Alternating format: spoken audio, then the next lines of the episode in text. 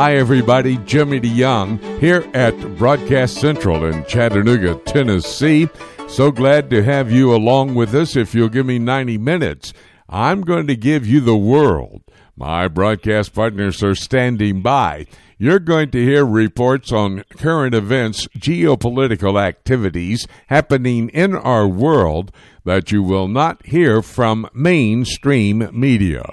This is why this program is so key because we do bring the broadcast partners to the table, helping you to get insight into those events happening that will help us understand how the prophetic scenario of God's Word is quickly coming together. I'll also be talking with Dr. Don DeYoung. We're going to be talking about earlier this week the super flower blood moon eclipse that took place. Those are going to happen quite a bit this summer and then solar storms and what that could mean to the United States and, in fact, the entire Earth. As we talk with Don, we'll find out more about that. That's all in a moment, but we now go to Ken Timmerman. He is a world traveler. He has some best selling books on the New York book list of famous authors and famous books that are well written and deservedly to be well read as well. Ken Timmerman comes right now to help us understand some current events. And Ken, as we look at what the United Nations is doing, they're challenging Israel and they're alleging that their defensive strikes there in the Gaza could possibly be war crimes. What do you think about the UN? Is it possible Israel did commit some war crimes? Well, Jimmy, you know, you can't be surprised when you hear the United Nations criticize Israel. It's what they do. Uh, if it's Tuesday at the UN, they're passing some resolution against the state of Israel. For them to allege war crimes in this latest campaign in Gaza is absolutely pathetic. Uh, even uh, the the most outrageous case, which was when Israel bombed the uh, television tower that was used by the Associated Press and other foreign news agencies in Gaza. Uh, Israel showed footage of uh, Hamas using that same television tower to launch rockets into Israel. And the most hilarious of all uh, was a female journalist from Al Arabiya, a Saudi television network, who was broadcasting live and was caught in a in a hot mic moment where she was talking to somebody on her cell phone and said, "You mean they're doing what? You saw what? There was rockets leaving here. They were going out of our building." and so she and she laughed. She laughed because Hamas was using the building uh, as uh, a screen, if you wish, as a you know instead of a human shield, they were using a journalism shield for their terror strikes on Israel. So it doesn't surprise me that the UN uh, is going after Israel, uh, but it's just another pathetic uh, uh, outrage against reality. Ken, that's a perfect example of what the media is seen around the world, and thus now it's being reflected there by the United Nations as well. And I think it's being reflected by the United States Congress. A recent poll tells us that most Democrats stand with Hamas. They blame Israel. However, 67% of the Republicans are standing strong with Israel. Now, this is good news from the Republican side, but not too good from the Democratic side. Well, Jimmy, this is very disturbing because Israel, for decades, has had very strong bipartisan support, not just in Congress, but in the American public. And this is one reason why it was difficult for President Obama to punish Israel for its 2014 war with Gaza, and a reason why President Biden has not been able to punish Israel either. Uh, so I think this is a, a, a, very bad sign. It's a disturbing sign. Uh, it shows the increasing domination of the left wing of the Democrat Party, led by AOC and uh, the Squad. It shows the increasing uh, importance of radical Muslim American groups. Uh, so I think this is a dangerous sign. And it's also reflecting what is happening on the streets out there of America. A violent Palestinian protest sweeping across America the word I hear, it's only going to get worse. What are your thoughts? And those protests, Jimmy, aren't just uh, calling for you know justice for Palestinians or a ceasefire. They are rank anti-Semitic protests. They're not just against the state of Israel. They are for a Palestine, Judenrein, free of Jews from the river to the sea. This is extremely disturbing. Uh, we have never seen this in the United States, certainly not on this widespread basis. They, these, these protests are going from New York down to uh, you know southern Florida to Minneapolis. They are all across the country, and police forces are not cracking down on them. Hate crimes are illegal; they're federally banned. There's federal legislation. Anti-Semitism is a hate crime, and there is no action whatsoever against these Muslim American protesters uh, supported by the extreme left of the Democrat Party. That is very disturbing to see anti Semitism raise its ugly head in this country. These reports are probably what is motivating Prime Minister Netanyahu. He made the statement this week Israel will have to act to counter Iranian nuclear threat and do it without the United States. Now, Israel's ready to do that. It's a shame the U.S. is not going to be a partner with Israel. Well, you know, Netanyahu says this on a regular basis, and he's right to do so. Uh, because it's important for the world to understand, not just the United States and not just for Iran, but Europe to understand, for Russia and for China to understand that Israel will always act in its own national security interest. It is not waiting for a green light from America, from the United Nations, or from any other country. So I think it is a salutary uh, statement.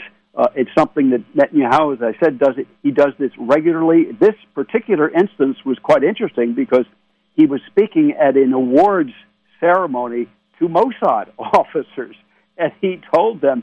Uh, now, of course, we don't know who was there at the ceremony. That part was kept secret, but his remarks were not secret. And he told this group of Mossad officers, "Your number one priority, above all else, is to make sure that Iran does not get nuclear weapons. I thought that was pretty dramatic.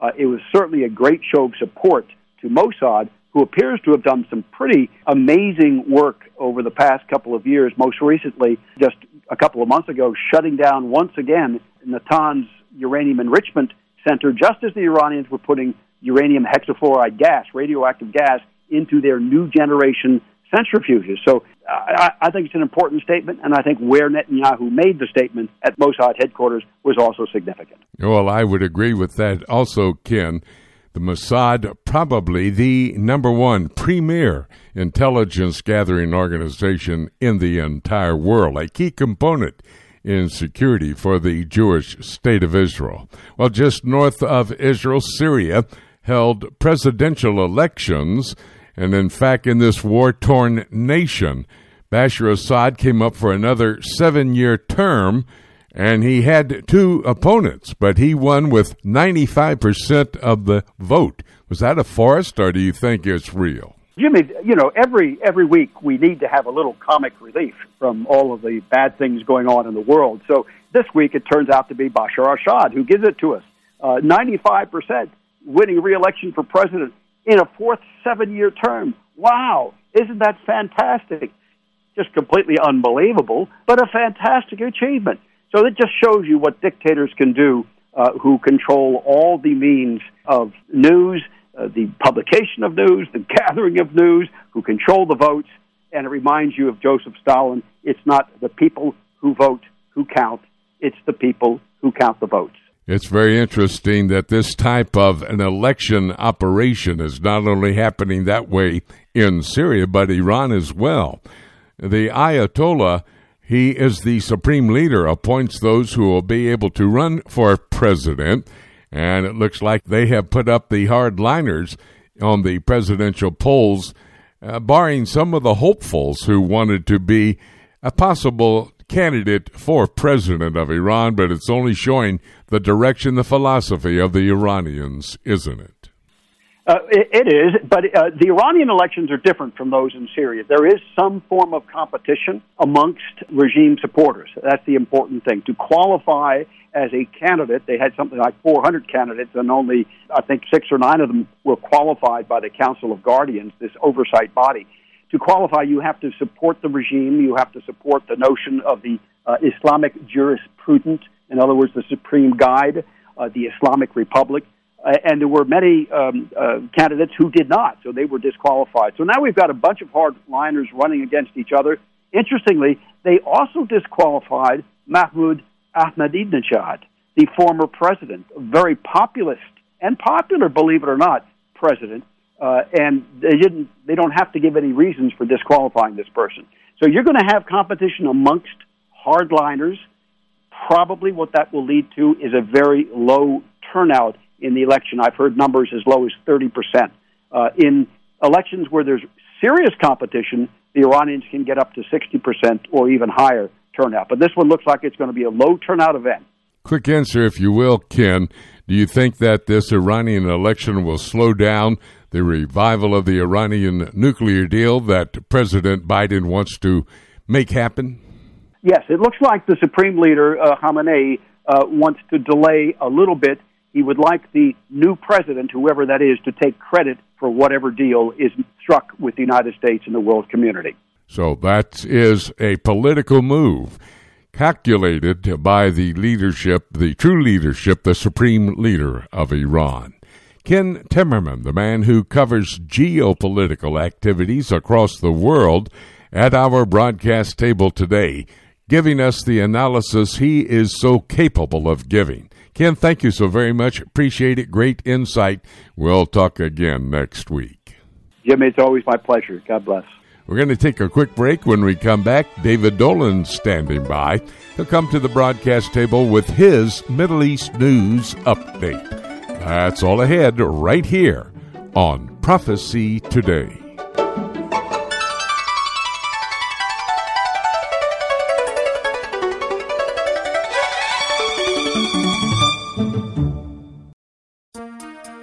The book of Revelation is God's final word to man and the timeline of the last days revealed to the Christians. This symbolism filled example of apocalyptic literature can be difficult to understand, especially when simply reading it from beginning to end. Dr. Jimmy DeYoung's latest book, Revelation, A Chronology, takes a walk through the prophetic book of Revelation in the order that the events will take place, chronologically, sharing insights into its true meaning and doing so in an easy to understand and practical way. If you have difficulty understanding the book of Revelation, get your copy of Revelation, A Chronology, and let Dr. Jimmy DeYoung aid you in your understanding of this profound end times prophecy book that God has preserved in His scriptures for for Christians in the last days. To order your copy of Jimmy DeYoung's Revelation, a chronology, call us toll free at 877 674 3298 or visit our website at prophecytoday.com. I want to remind you that I do have a website. It's prophecytoday.com. This is a full service website. It will assist you in your study of Bible prophecy. For example, I have a prophecy bookstore with a number of materials that will help you as you study through the prophetic passages of God's Word. I have a number of books, DVD documentaries, and five hour audio series on the subject of Bible prophecy. I have a prophecy Q&A section and then I list the top 10 news stories on a daily basis. These are news stories that seemingly are setting the stage for Bible prophecy to be fulfilled. And I will give you a prophetic perspective on those news stories. That website that you should bookmark is prophecytoday.com. Hi, everybody. Welcome back to Prophecy Today. This next interview is going to be with David Dolan. I promised that he would give us his Middle East news update. David will come to the broadcast table in a moment. I want to remind you that Dr. Don DeYoung is going to be talking to us about solar storms and how that may affect the world, especially the earth here in the United States, what that means. And then David James and I will have our weekly conversation exhortation to teach the young people the Word of God, children and teenagers especially, preparing them for the next generation. Now to my good friend and longtime broadcast partner, David Dolan.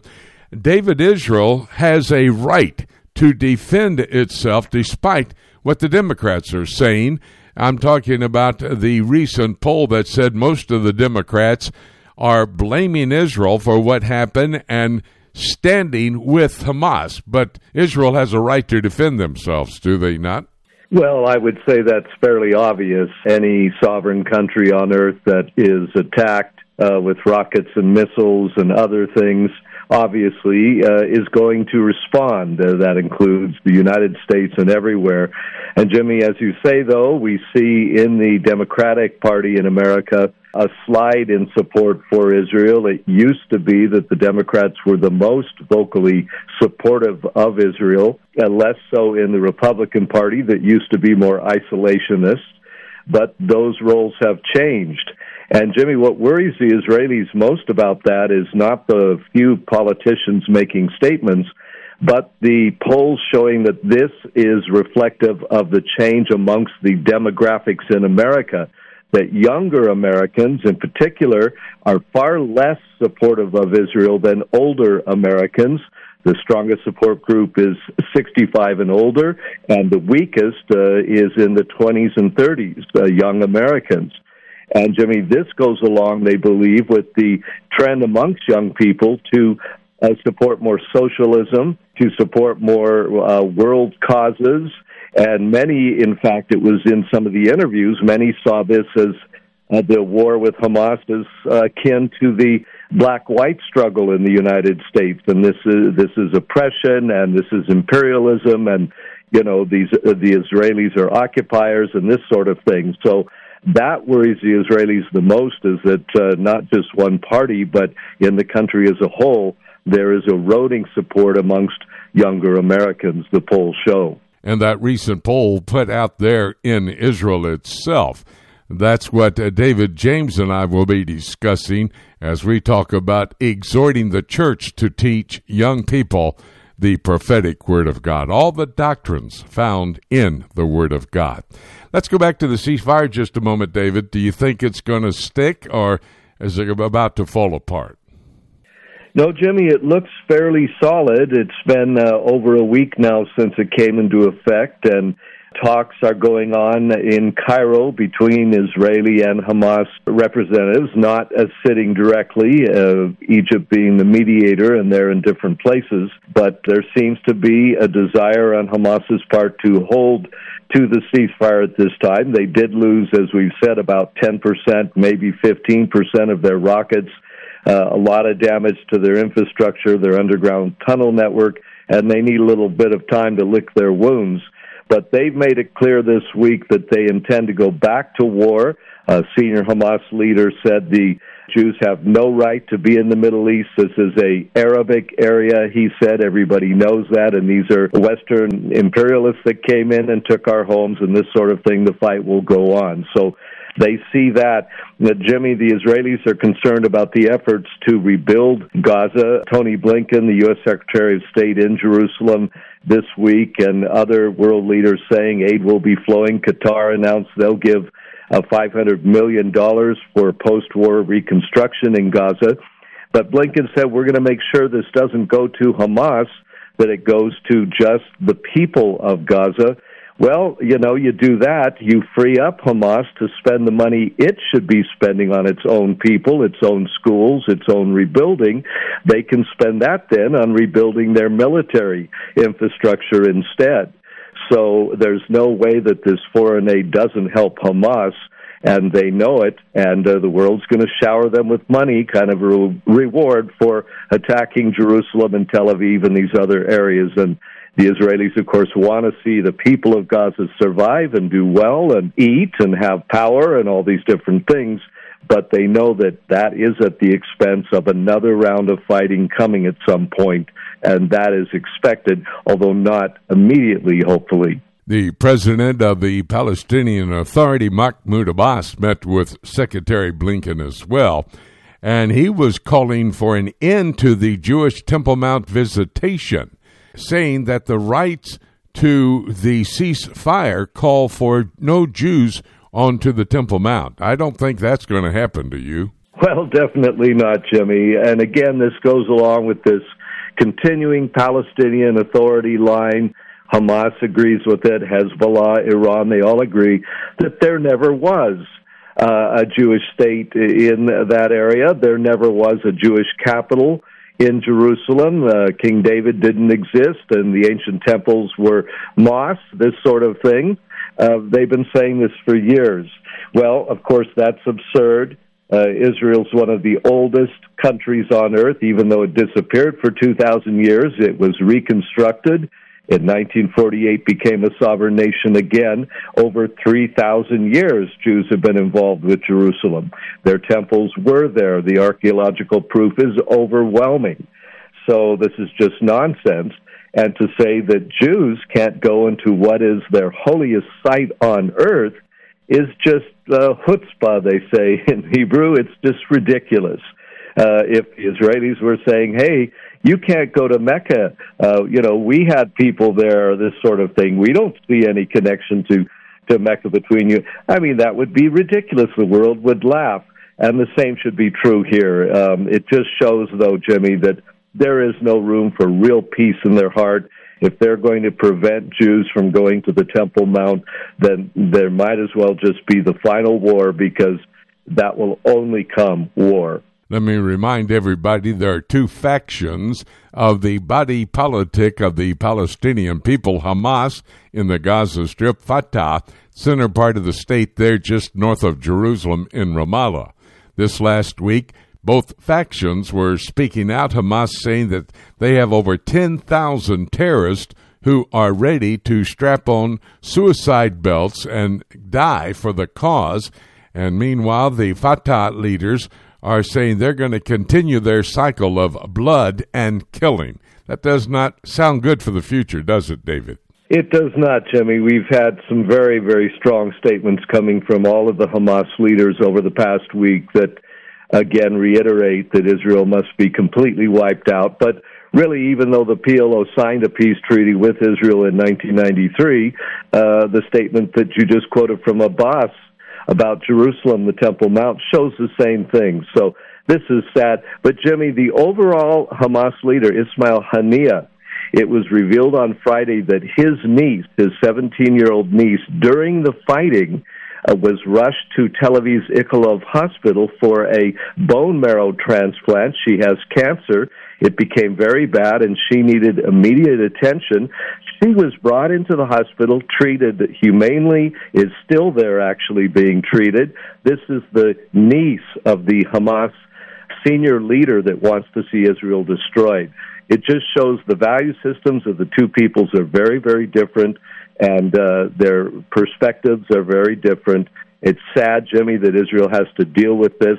They have to deal with it, and again, if it were just Hamas, that would be one thing. It's Hamas backed by Hezbollah and both backed by Iran, Turkey, and other powers in the uh, world. So that's just the sad reality. Israel has to keep preparing, keep alert, and be always ready for the next cycle of violence. David, I've got about 30 seconds left. Going back to the demographics here in the United States and the U.S. Congress, Netanyahu made a statement this week, I think confirms what we were talking about. Israel will have to act to counter Iran's nuclear threat without the United States. What are your thoughts? Basically true? Well, and the UN uh, said that uh, indeed the Iranians are enriching uranium for military purposes. That's the first time they've admitted that. Uh, yes, the Israelis, if they have to go alone, Netanyahu's made that clear many times. They will do so. They don't want that. They want the backing of the U.S. and Europe and others. But, Jimmy, this is a life and death matter. This is an existential issue. Israel, with one nuclear bomb, as one leader said this week, could be wiped out just from one bomb. They can't take that chance. And Iran is, seems determined to press forward with this nuclear program. That's the voice of David Dolan, longtime journalist in the Middle East, brings great insight into the current events as we talk with him on a weekly basis. David, thank you so very much. Great, great information you've given us. Appreciate it. We'll have another conversation next week. Glad to do it, Jimmy. God bless. Going to take a quick break. When we come back, Winky Madad standing by. we're going to talk in depth about the ceasefire and the statement by Mahmoud Abbas related to the Temple Mount. It's all ahead right here on Prophecy Today. Have you always wanted to visit the land of Israel? Imagine what it would be like to walk in the footsteps of Jesus. With Joshua Travel, you can visit Israel past, present, and prophetic. The Bible will come alive as you see places like the shepherd's field where our Lord was born, Caesarea Philippi, Cana of Galilee, Capernaum, the Garden of Gethsemane, and the Garden Tomb. You'll even experience an exciting boat ride on the Sea of Galilee. You'll visit each site with Bible in hand as we take the time to not just visit the sites, but to help you understand their importance to our biblical heritage and to our prophetic future. We will place special emphasis on the eternal city of Jerusalem, the most important city in the world, and the place from where Jesus will rule and reign one day. Call Joshua Travel today at 423 821 3635 to find out more about this trip of a lifetime, or you can visit us online at joshuatravel.com. Hi, everybody. Jimmy DeYoung here at Broadcast Central in Chattanooga, Tennessee. Home for a couple of days. Then we head out to Mullins, South Carolina the First Baptist Church there on Sunday and Monday, June 6 and 7. Love to have you come if you are in that listening area to study the prophetic Word of God with us. That's First Baptist Church, Mullins, South Carolina, June 6 and 7.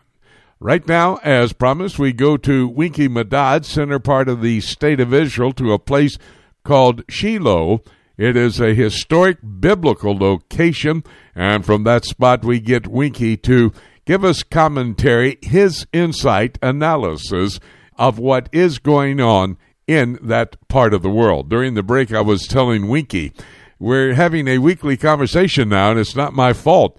Israel is so active in all of the things of this world politics, military, war action, etc., etc and in fact, even hosting the Secretary of State, Tony Blinken. He came in this week. And, Winky, how did that conversation go between all the parties and the Secretary of State?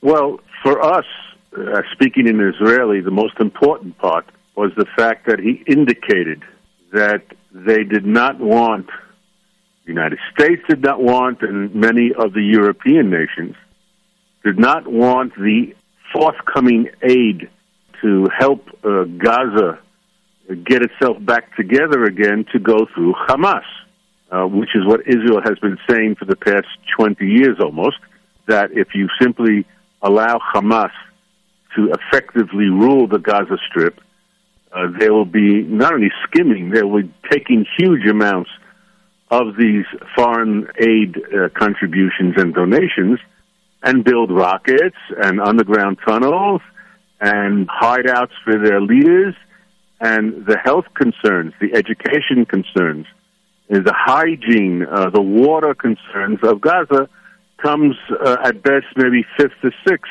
in their scale of priorities. And very soon we'll have another round of hostilities because they fabricate reasons, whether it's Jerusalem or something else, in order to keep their people's mind off the fact that Hamas is not serving them very well. Is the ceasefire holding at this point in time, Winky? It has been very, very few violations, if at all. I think less than half a dozen, maybe. Uh, nothing really serious. But we do not know how it will hold up because usually Hamas tries to make, if not intolerable, almost impossible demands to be met uh, along the way. For example, uh, we know that Egypt now is getting into the negotiating or the moderating aspect of it. Israel would very much like to get four Israelis back. Two of them are dead, as far as we know. There were soldiers who were killed in an operation. And two of them who crossed the border into Gaza, we think they were mentally disturbed. And that would be a humane gesture. We haven't seen a humane humanitarian gesture from Hamas ever for Israel, and that would be a good way of uh, sort of maybe beginning to roll back things, but I'm not going to be that optimistic about it at this point. I understand that uh, President of the Palestinian Authority, Mahmoud Abbas, is saying that the ceasefire includes the Temple Mount in Jerusalem, and he says that would then mean that Jews are not allowed up onto the Temple Mount. What are your thoughts about that statement coming from Abbas? Well, I, you know, to be generous, I think it's silly, but this is a program for believers, so I will uh, try to keep in the mainstream. I can tell you that this past week, over 800 Jews, and I'm talking about observant Jews that keep a special route around the perimeter of the Temple Mount compound so as not to stray into the more sacred portions, which observant Jews uh, feel we are not allowed to enter at this time. We're up on the Temple Mount. So uh, he could talk about it, and he can even complain to Mr. Blinken or to anybody else. At the present moment, we have a status quo. It means that Jews can visit, they can't pray. And so, and when we mean pray, we talk about a public prayer. We don't talk about people murmuring to themselves various psalms or other prayers, so as not to be that provocative, even though with Mr. Abbas, he thinks we have dirty feet that defile uh, the Al Aqsa Mosque, in his opinion. I think it was very good news that the Secretary of State, Tony Blinken, made the statement the United States wants to try to make sure that some of the reconstruction monies given to the Gaza Strip will not end up in funding terrorism in any way, shape, or form. However, the United States should have thought about that before President Biden renewed funding to the Palestinian Authority, over $250 million worth of that. Let me ask this question, pretty pointed question, because I understand the IDF has been doing some reevaluation of the destruction on Hamas in the Gaza Strip. What does that evaluation mean? Is it simply a time for Hamas to regroup, rearm, and come again to attack the Jewish state? Well, Jimmy, there are three basic problems involved here, which the IDF and other security organizations involved have to pay attention to. Number one is to disallow the diversion of funds and goods and equipment and material to Hamas. We know by their own admission that pipes have been cut up in order to serve as launching vehicles for these uh, rockets. Cement has been taken from building buildings to building tunnels. Someone has to be supervising this.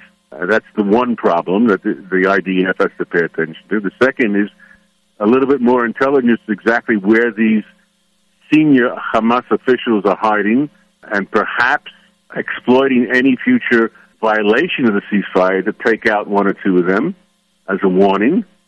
And third, to prevent Iran from continuing to fund, uh, train, and educate uh, Hamas operatives in advanced rocketry and other terror operations, which is what they've been doing for the past few years, uh, including drones, including uh, other advanced technology uh, that they're getting in there. And it's obvious they're not getting it from themselves, they're getting it from the outside. Great insight, Winky. Three main points as it relates to helping keep some type of calm between Hamas there in the Gaza Strip and the Israeli Defense Force. Well, let me quickly turn to politics just for a moment.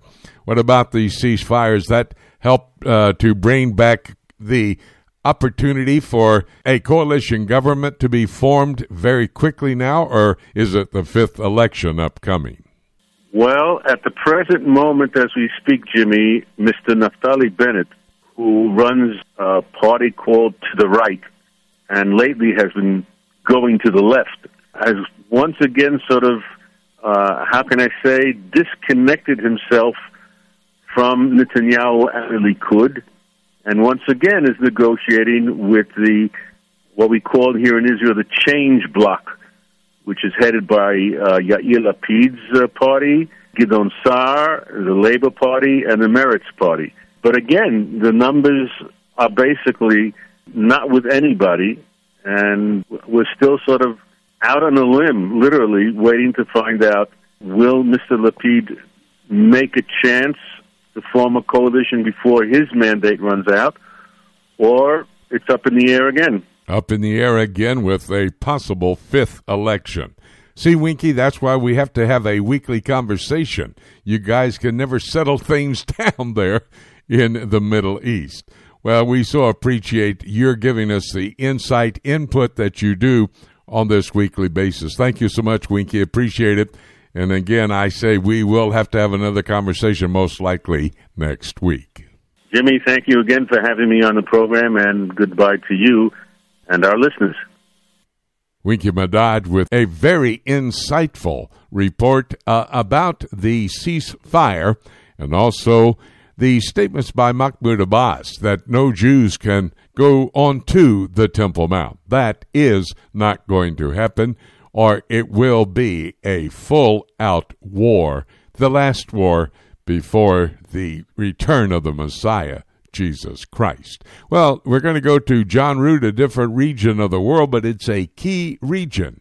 John has lived in the area of the European Union there in Brussels, Belgium, for over 30 years. He knows this part of the world very, very well. He is a prophecy teacher as well. He travels across the United States and around the world teaching the prophetic word of God. But it's great to have John along on a weekly basis to give us a look at the political. We look at the political in light of what the prophetic scenario calls for. And John, thank you for being available to us.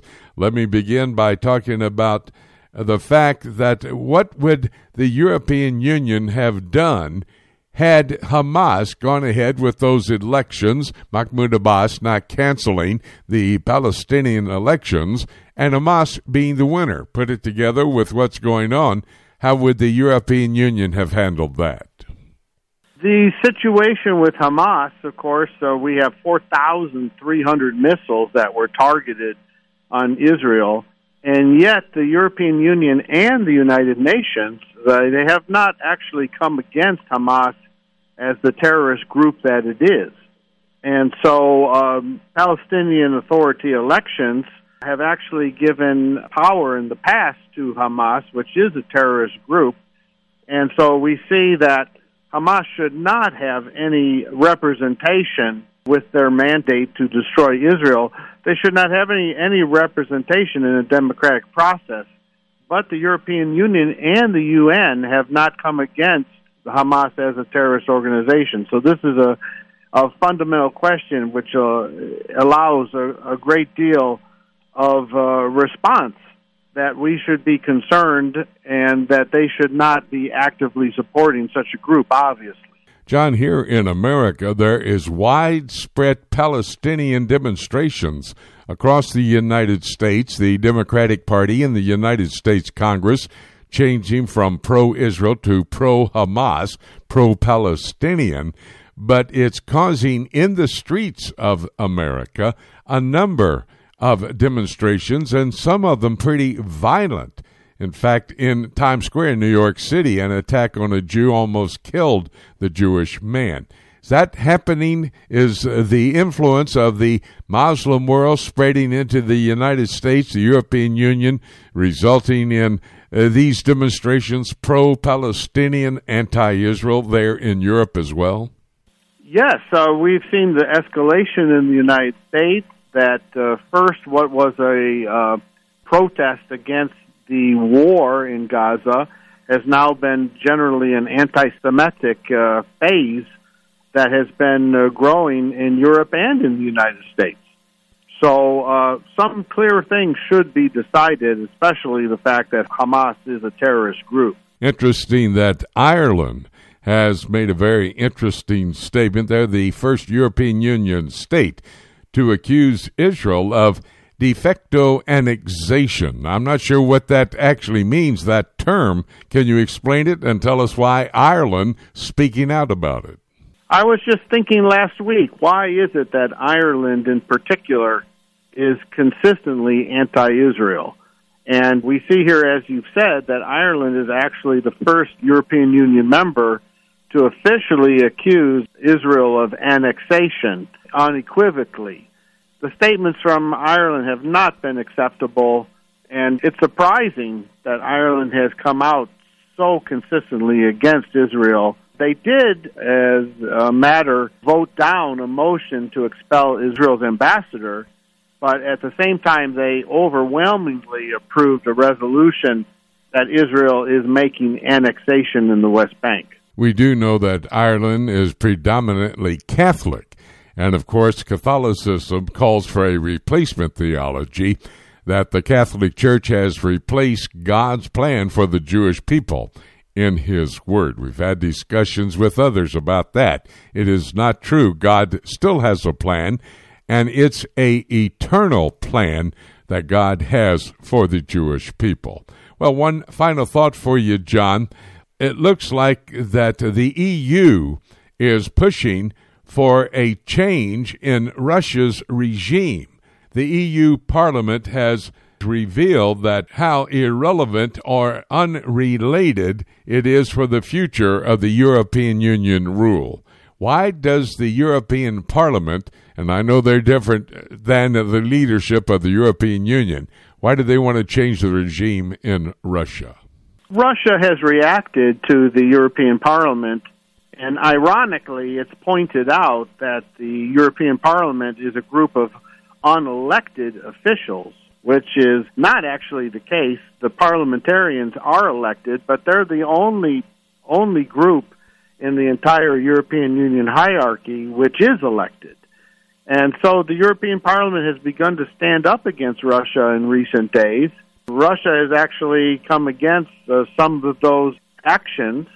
And speaking of the EU's, in particular, total irrelevance, and uh, yes, they're magnifying some of the weak points of the European Union. The European Union has come out and saying that Russia needs to be protected from Putin. And Russia, of course, is very reluctant for any external government. And we do see that the European Union has begun to step up on this particular uh, area, and it's a very sensitive one. But we do see that the European Parliament, which historically has very little powers, is beginning to make some opinions, although it's not necessarily followed up by the European Commission or the Council of Ministers. And yet, uh, Russia is concerned by the action in Europe. And so, of course, we remember that the European Parliament was sanctioned as an entire group, every individual, by Russia. And so, this is probably the main reason that the European uh, Parliament is reacting and so it's a part of the balance of power, but uh, Russia is concerned about the European Union. John Rood, the man who covers the European Union for us, we look at the political to understand how the prophetic is coming into place as foretold by the ancient Jewish prophets. John, thank you so very much. We'll have another conversation next week. Thank you very much. My pleasure. John Rood with his very important European Union update. This is an essential report each and every week. John helps us to watch politically the European Union as prophetically it is, I do believe, evolving into the revived Roman Empire, a key player in the end times. Right now, though, on Prophecy Today, we're going to go to Dr. Don DeYoung. Don is a scientist, an astronomer, written a book on astronomy and the Bible. And Don, I understand you just returned from Arizona. You were in a board meeting out there. What board do you serve on? And tell us a bit about that ministry. Well, thank you, Jimmy. Uh, yes, that group is called the Creation Research Society. Uh, it's been going for about 70 years. It's one of the older creation groups in the country. We're kind of worldwide with 1,500 members, both um, scientists and uh, and regular people. What we do is we uh, encourage uh, creation research, looking for evidence for the flood. We look at space. We look at plants. We have a laboratory in Arizona. We also fund research. And so it's that whole exciting area of apologetics, uh, representing in a positive way evidence for biblical creation. Don, do you have a website for that organization?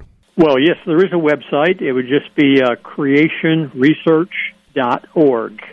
And uh, there you'd find lists of our publications and our current board, that kind of information. Well, of course, Don, as I already said, is a scientist and an astronomer. I guess I'm one of those regular people that he was talking about. I sure do enjoy having a conversation with Don. He got me excited about becoming a heaven watcher, looking at the stars, looking at the moon.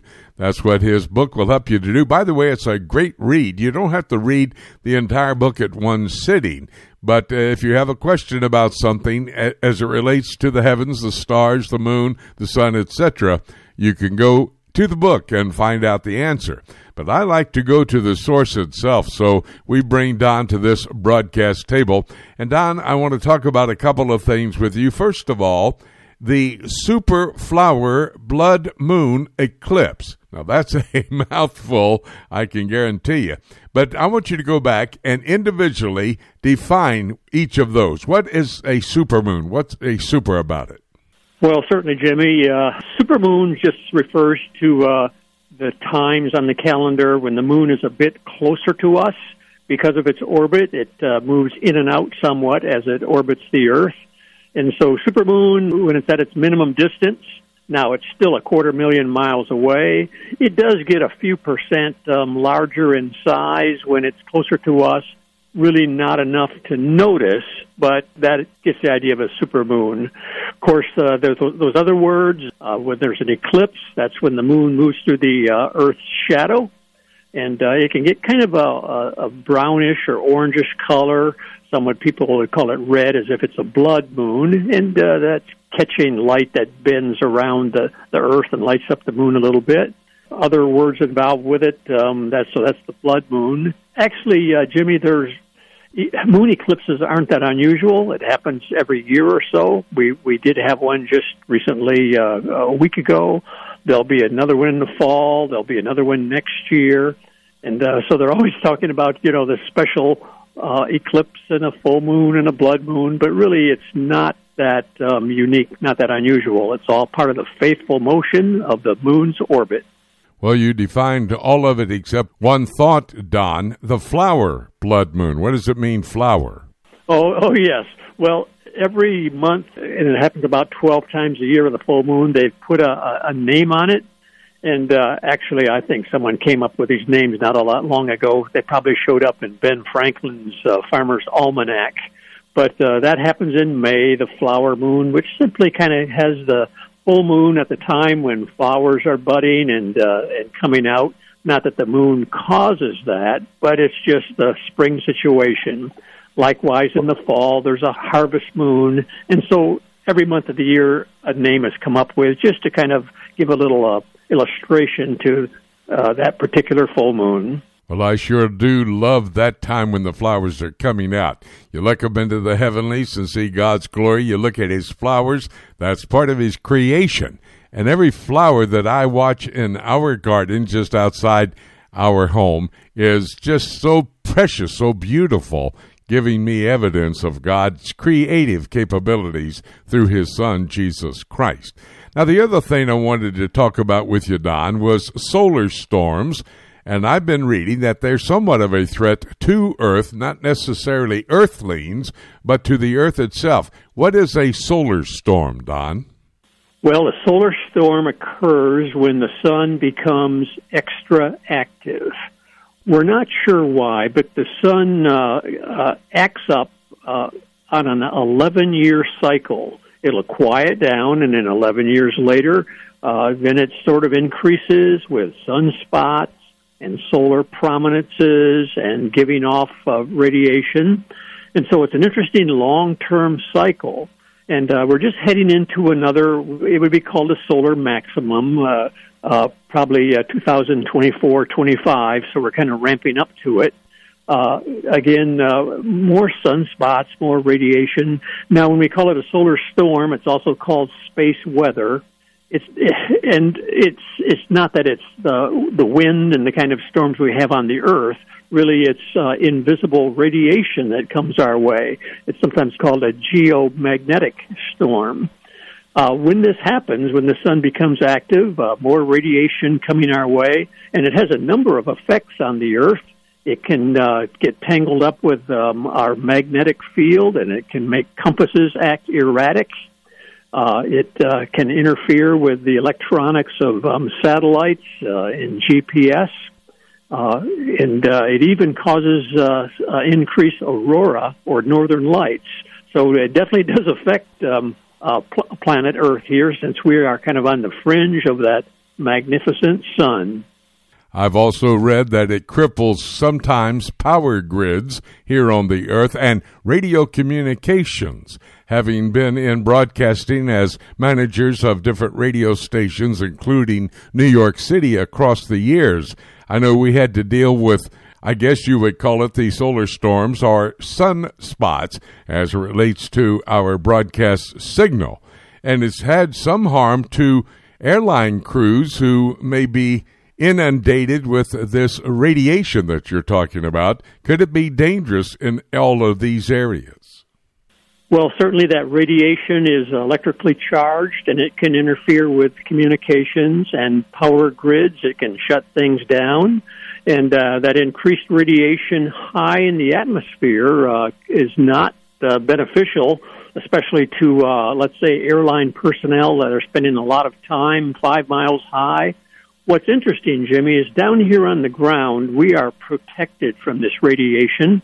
Uh, the Earth is surrounded by this invisible magnetic field, and that deflects the radiation and um, sends it away. It's another, I think, of uh, interesting uh, invisible shield that God has put in place for us.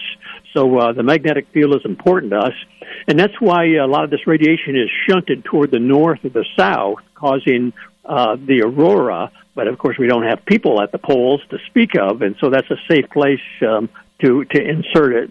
So yes, as the sun acts up, uh, there is more radiation around, just showing us a glimpse of how powerful that sun actually is. You know, every conversation I have with you, Don, is an explanation of how God's glory is displayed in the heavenlies, as it says there in Psalm 19 he continues to help us realize he's still in charge, even in these the last days. Does he not, Don? Well, very true, Jimmy. And you know, these things are so predictable when there'll be an eclipse, when there'll be a solar storm. I start to think about uh, your area of prophecy uh, when it talks about the heavens uh, acting erratically. Uh, at that time, you know, these things in the heaven will not be following the rules that we trust and uh, we depend on when God takes charge, things will change up there, and again, that'll be very uh, fearful to people who uh, who don't know the Lord. Dr. Don DeYoung, you can understand, folks, why I always enjoy having a conversation with my namesake. Don, just a great time to be able to talk with you I'm so glad you had a good meeting out in Arizona and had safe trip back home. And we'll look forward to another conversation with you as things in the heavenlies are in creation itself come on display to help us understand our wonderful Lord and Savior, Jesus Christ. Thank you so much, Don. Talk to you again real soon. Thank you, Jimmy. We're going to take a quick break. When we come back after the news, we have one more broadcast partner, David James. We're going to be talking about how the young need to be taught so they will understand how to live in case they do live into the next generation. That's all ahead right here on Prophecy Today.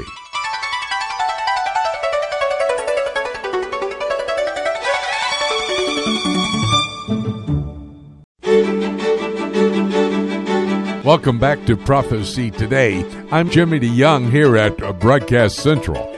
We need 30 more minutes to make the 90 minutes that I have requested for you to join us here on Prophecy Today weekend to understand what current events are doing to help us recognize how close we are to the rapture of the church. David James will come Mike's side in a moment. Want to remind you that I have a poll question. My poll question is on my website, on the home page. Scroll down on the left hand side. Here's the question Proverbs 22 6 tells us to train up our children from the Word of God so that when they get older, they will not depart from His way, a biblical way. Do you believe that means that we should teach our children about the rapture and the second coming as well? That's the poll question. Be sure to go to my website, Prophecy Today, and answer that question. Next weekend, June 6 and 7, will be at the First Baptist Church in Mullins, South Carolina. Hope to see you there to study the prophetic Word of God. We now bring to this microphone David James on a weekly basis. David and I get together to have a conversation focused on an issue that confronts the body of Christ. We want to bring biblical and prophetic information from God's Word to the table for our discussion. And the topic this week the need to teach the Word of God to the next generation. You want to stay tuned, that's going to be a very important discussion.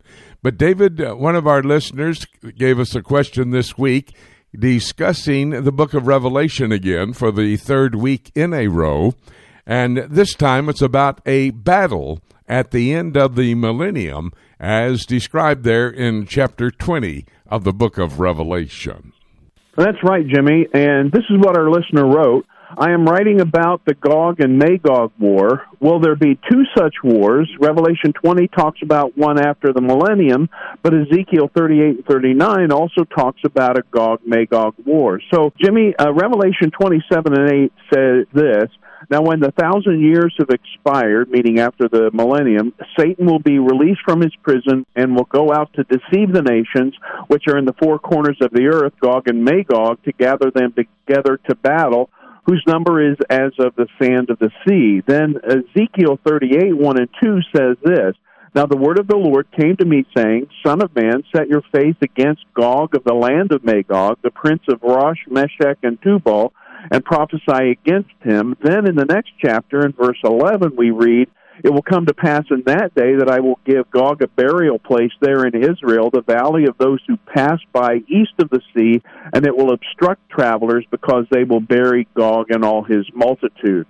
So in Ezekiel, Jimmy, Gog is the leader of a coalition of what are now Islamic nations, and Magog refers to his people and nation. And this battle takes place before the millennium, and I would say fairly early on in Daniel's 70th week, the tribulation period, and I'm guessing it may be sparked in connection to the temple being rebuilt in Jerusalem and the USA collapsing due to the rapture. That's just my opinion, is a possibility. And I think the Revelation battle over a thousand years later is a metaphorical reference to what will be the epic Ezekiel 38 39 war because in both of them, God miraculously defeats his enemies. And I, as I've heard you say, Jimmy, sometimes battles are referred to as a general's Waterloo, for example, uh, because of the epic battle there where Wellington dramatically defeated Napoleon. You know, I like your opinion on that question, David. I'm pretty much exactly on target with what you had to say there.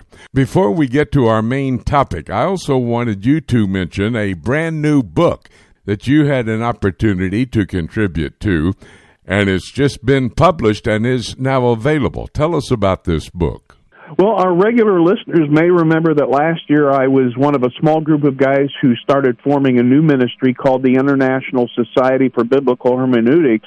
And from the ISBH website, our stated goal is to advance sound biblical hermeneutics by encouraging and equipping Bible teachers in grammatical historical hermeneutics and developing resources for Bible teachers and students. So back in January, we hosted a symposium over Zoom on current issues in soteriology, uh, which is the doctrine of salvation. And there were many papers presented by some great Bible teachers.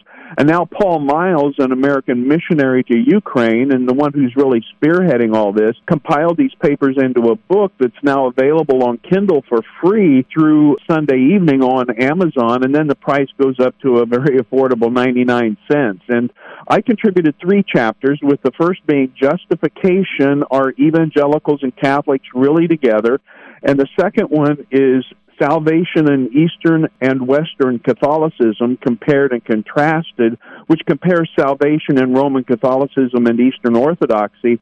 And the third is the Lordship Salvation Conundrum, Regeneration Preceding Faith. So I hope our listeners will check it out on Amazon. I've seen that over 300 have uh, purchased it already since it just came out a couple of days ago, and it's called Current Issues in Soteriology.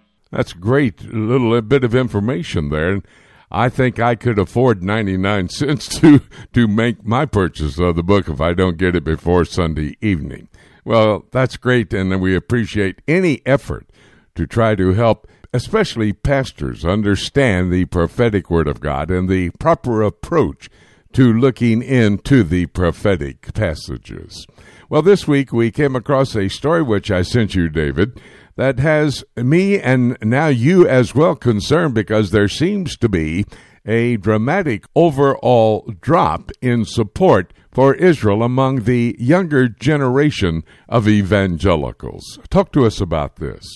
Well, on Tuesday, the Times of Israel ran an article support for Israel among U.S. evangelical Christian drops sharply. And I agree, it's definitely a cause for concern related to the future of evangelicalism if the trend continues. And the summary overview of the article said this Since 2018, backing for Israel dropped from 75% to 33%. Nearly half of evangelicals aged 18 to 29 say they favor establishment of a Palestinian state and voted for Biden over Trump. And then the article went on to say a new survey points to a growing divide in the U.S. between young evangelical Christians and their elders, particularly in their views on the Israeli Palestinian conflict indicating Israel could see a significant drop in support in coming years. So, Jimmy, this survey was done by the Barna Group as part of research for an upcoming book on the issue, and the article continued with this. While the religious group, meaning evangelicals, has long been a bulwark of support for Israel in the U.S., the poll commissioned by researchers at the University of North Carolina at Pembroke indicates a sharp drop in support for the Jewish state and raises concerns that Israel could lose a key ally going forward. And Jimmy, in that poll, over 700 evangelicals aged 18 to 29, of those, just under 34% said they supported Israel, and uh, around 24% said they supported the Palestinians, and 42% said neither side. But back as late as 2018, uh, 69% in that age range said they sided with Israel, and less than six said they sided with the Palestinians, and 25% said they didn't take either side. Now, the head of uh, Christian Knesset Caucus has said the poll isn't accurate because the children of evangelicals aren't evangelical themselves and aren't practicing Christians, but actually that's the point because they self identify as evangelicals. Well, David, of course, this drop in support for Israel is troubling. But these things don't just happen in a vacuum. In fact, it's happening in the context of changes in social and political views as well, is it not? Well, yeah, you're right, Jimmy. And one of the things I talk about when I'm teaching about current theological issues is that we all hold our doctrine, what we believe in what I call theological packages. So, for example, what we believe about Christ is connected to what we believe about sin and salvation, and what we believe about sin and salvation is connected to what we believe about man and the Holy Spirit. And these things are connected to what we believe about the Bible and the church and even the end times. So what we believe is part of our worldview, and our worldview is also shaped by the culture and what we've been taught. So, Jimmy, as culture evolves, if our young people aren't grounded in the Word of God, then the philosophy of the world and the influence of culture will overpower and overcome whatever influence the church might have had in their lives. And so we're seeing this. As you suggested, this shift in thinking about Israel corresponds to a social and political shift. And again, from the article, 46% of the respondents voted for Biden compared to only 26% for Trump. And additionally, almost 50% said they are or lean Democrat, while only about 40% said they are or lean toward the Republican Party, and 20% said they didn't vote at all. So, David, what do you see as some implications of this trajectory for the future of our country, both in terms of what this could mean for Israel as well as for our country? Well, Jimmy, I think the implications are huge. For one thing, the United States is, at least humanly speaking, Israel's only true protector in the world. And beyond that, as you and I believe, the Abrahamic covenant is still in effect because it's unconditional and eternal. And as we've often referred to the seven promises God made to Abraham in Genesis 12, uh, just a reminder to our listeners I will make you a great nation. I will bless you and make your name great. You shall be a blessing. I will bless those who bless you, and I will curse him who curses you, and in you all the families of the earth shall be blessed.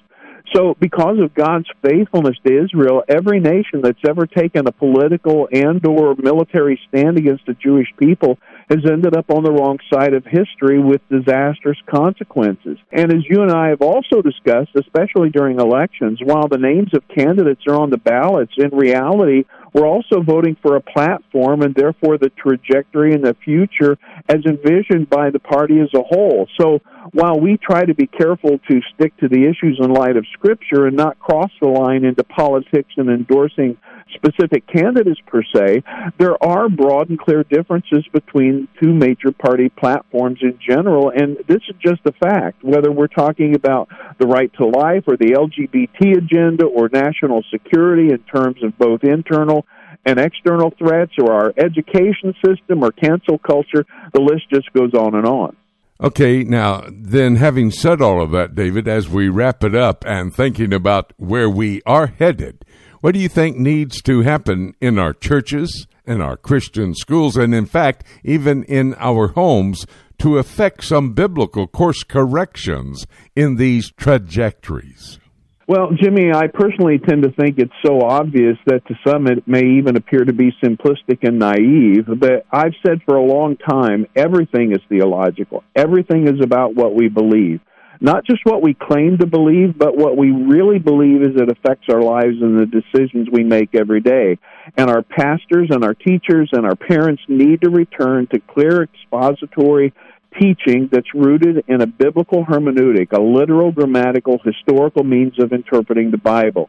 This means taking the entire Word of God seriously from Genesis to Revelation, and it means teaching doctrine consistently, whether it's the doctrine of the Bible itself as the inspired, inerrant, infallible Word of God, or it's about man and sin, or the Savior and salvation, or the church, Israel, and the world in the end times.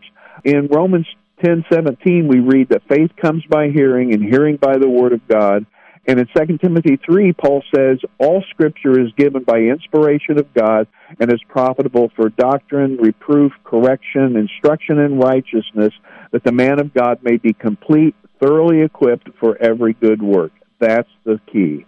That's great, David. And the only thing I might add to that from a teacher's perspective was that we need to start teaching children and even teenagers right now with the prophetic word of God, uh, the overall biblical truths found there.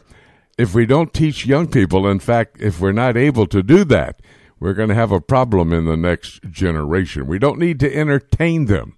We need to teach them the Word of God. Well, great thoughts that you've given us today, David. I've so appreciated. Thank you so much for doing the research.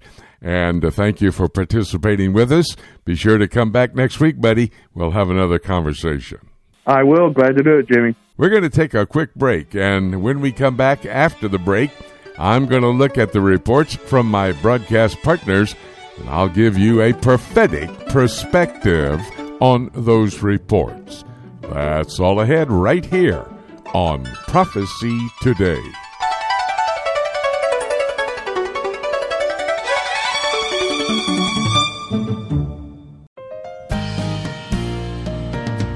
Hey everyone, this is Dave James with the Alliance for Biblical Integrity. You hear me each week discussing current theological issues with Jimmy DeYoung on the Prophecy Today weekend broadcast.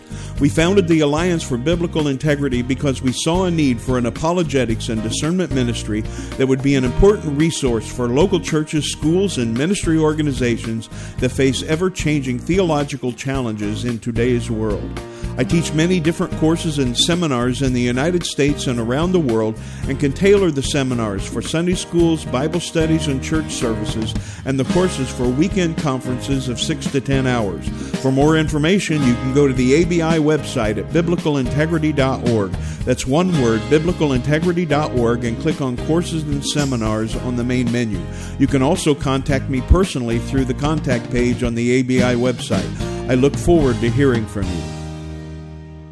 Have you ever wanted to know more about God's plan for the future? Have you ever tried to understand prophetic passages in God's Word, like, say, the book of Revelation, and been frustrated at not being able to figure it out?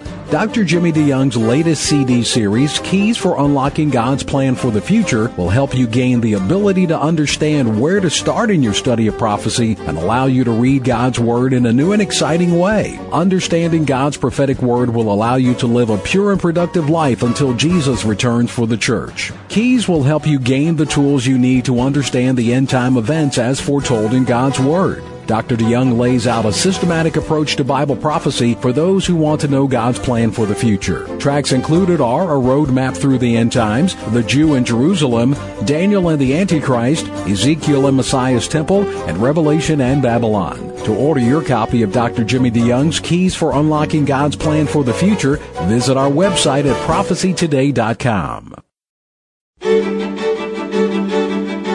It's time right now here on Prophecy Today weekend for us to take a look at the book. On PTW, we were able to hear details behind current events that mainstream media is not reporting. My broadcast partners with vast experience and knowledge of current events came to my broadcast table to give us those details. I will rehearse the lead story in their reports when I give you my prophetic perspective on the news in just a moment. By the way, if you had to miss any of these reports, please go to my website, prophecytoday.com, then to PTRN, where we have archived the reports so that you'll be able to listen to them at your convenience. That's prophecytoday.com, PTRN, Prophecy Today Radio Network. And be sure to tell a friend about these reports. Now, let me give you my prophetic perspective on each of these reports from my broadcast partners. Ken Timmerman, who looks at geopolitical activities around the world for us, discussed with me a recent poll that says in the United States Congress here in America, most Democrats are standing with Hamas and blaming Israel for the recent conflict in the Middle East. At the same time, 67% of Republicans are standing with Israel. You know, it's dangerous to stand against Israel and with its enemies. Israel God's chosen people, will play out a plan that God has for these people forever. And remember Genesis chapter 12. It says, You bless the Jewish people, and you will be blessed. You curse the Jewish people, and you will be cursed. That is a very important promise that you must consider in all that you say about the Jewish state. David Dolan has his Middle East news update for us. This is an essential report for each of us who are students of Bible prophecy. You know, Israel has a right to defend itself. That's the question I ask David. Do the Jewish people have a right to defend themselves? Well, indeed, Israel does have a right to defend itself. Doesn't matter what any political leader or party says, even the President Joe Biden.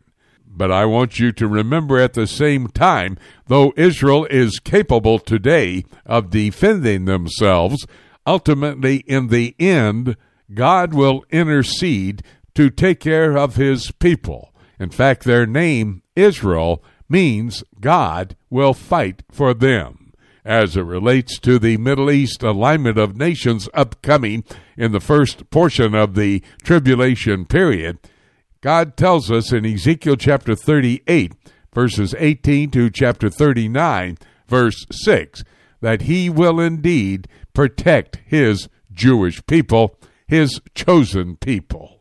Winky Madad, a broadcast partner par excellence, joins us to give his insight about issues confronting the Jewish people.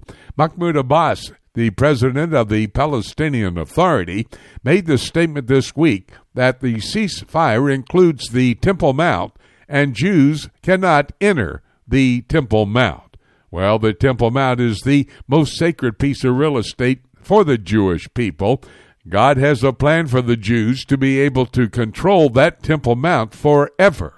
In fact, 2 Samuel chapter 7, the Davidic covenant, the Lord tells the Jews that this piece of real estate, Jerusalem and the Temple Mount, will belong to them forever. Nobody will be able to run them out of that sacred piece of real estate. And that's a promise that will be kept. John Rood gives us information about the European Union. We talked about the Palestinians attacking Jews in the European Union. Palestinians are a part of the prophetic scenario found in God's Word. Malachi chapter 1 Ezekiel 35, and the little book of Obadiah. The European Union as well is in Bible prophecy. That would be Daniel chapter 7, where it talks about the old Roman Empire being revived and playing a key role in the seven year tribulation period. Bible prophecy is absolute and will be fulfilled. Dr. Don DeYoung came to talk with us about the solar storms that could cause havoc here on the earth.